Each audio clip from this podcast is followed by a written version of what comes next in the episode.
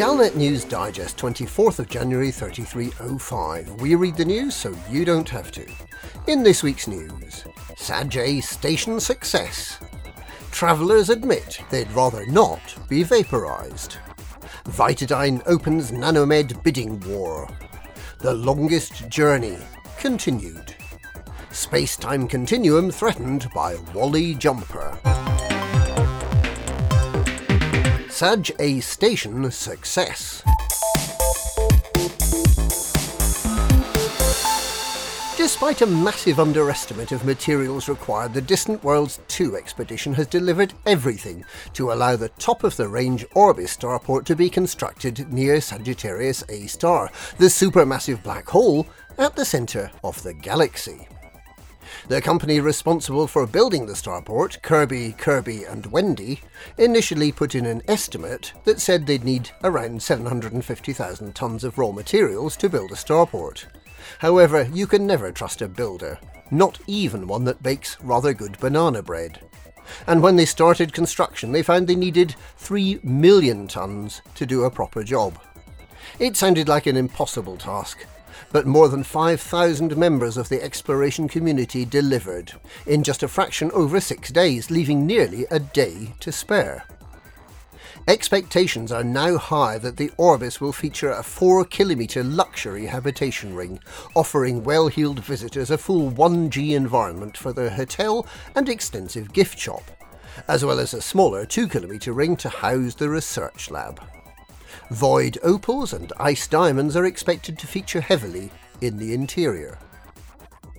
The station still needs to be provisioned with facilities such as outfitting and a shipyard. This will be addressed in a few weeks, when the station is nearing structural completion.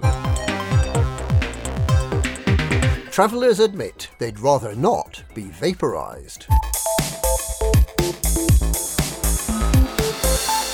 The strange case of the Marie Celeste like disappearance of actor Consuela Knight and her crew on the 10th of January have had a significant impact on the galactic travel business, according to industry insiders, with both luxury yacht manufacturers such as Saud Kruger and tour companies like Astrogator hit by a sudden drop in demand.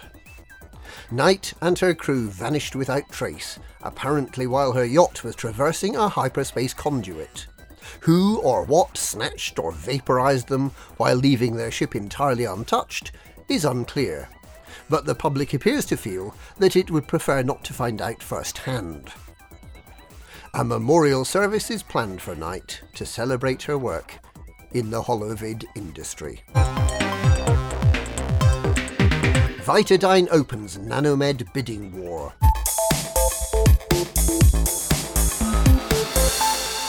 Following the IHO ruling that it's free to market the nanomed technology it stole from Utopia, Vitadyne Labs has opened a bidding war between the two largest pharmaceutical conglomerates in the galaxy for the right to manufacture and distribute the wonder drug.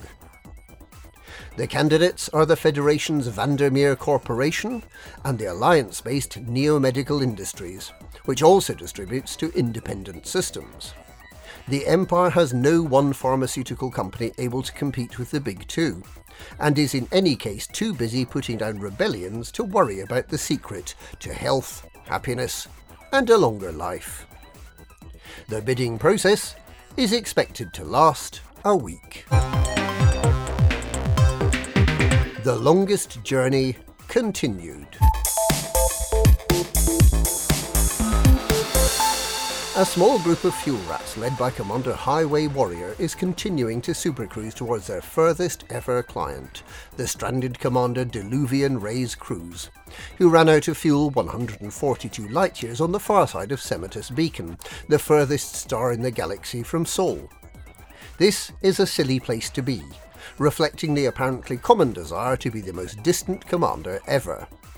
The rescue is likely to take at least another two weeks in supercruise the fuel rats have been considering permanently positioning a small fleet of tankers at Semotus Beacon, but are concerned that this might encourage other commanders to run out of fuel there. A single rescue that takes five fuel rats more than a month to complete is a significant drain on rodent resources. The record for the furthest travelled into the void is held by Kenneth McGrew, who travelled more than 157 light years in Super Cruise over 28 days before returning safely without the need for any fuel rats at all.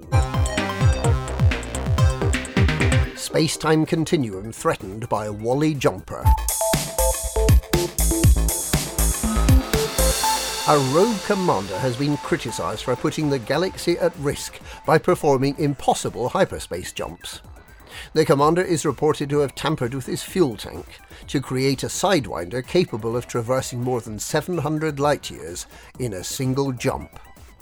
However, the Pilots Federation has warned that such excessively long jumps risk ripping apart the space time continuum, and that they will take action against any commander attempting this deadly feat. This is not an idle threat, and without a pilot's license, commanders could be permanently grounded. There is some speculation that holes in the fabric of space may have been what allowed the Thargoids into our galaxy in the first place.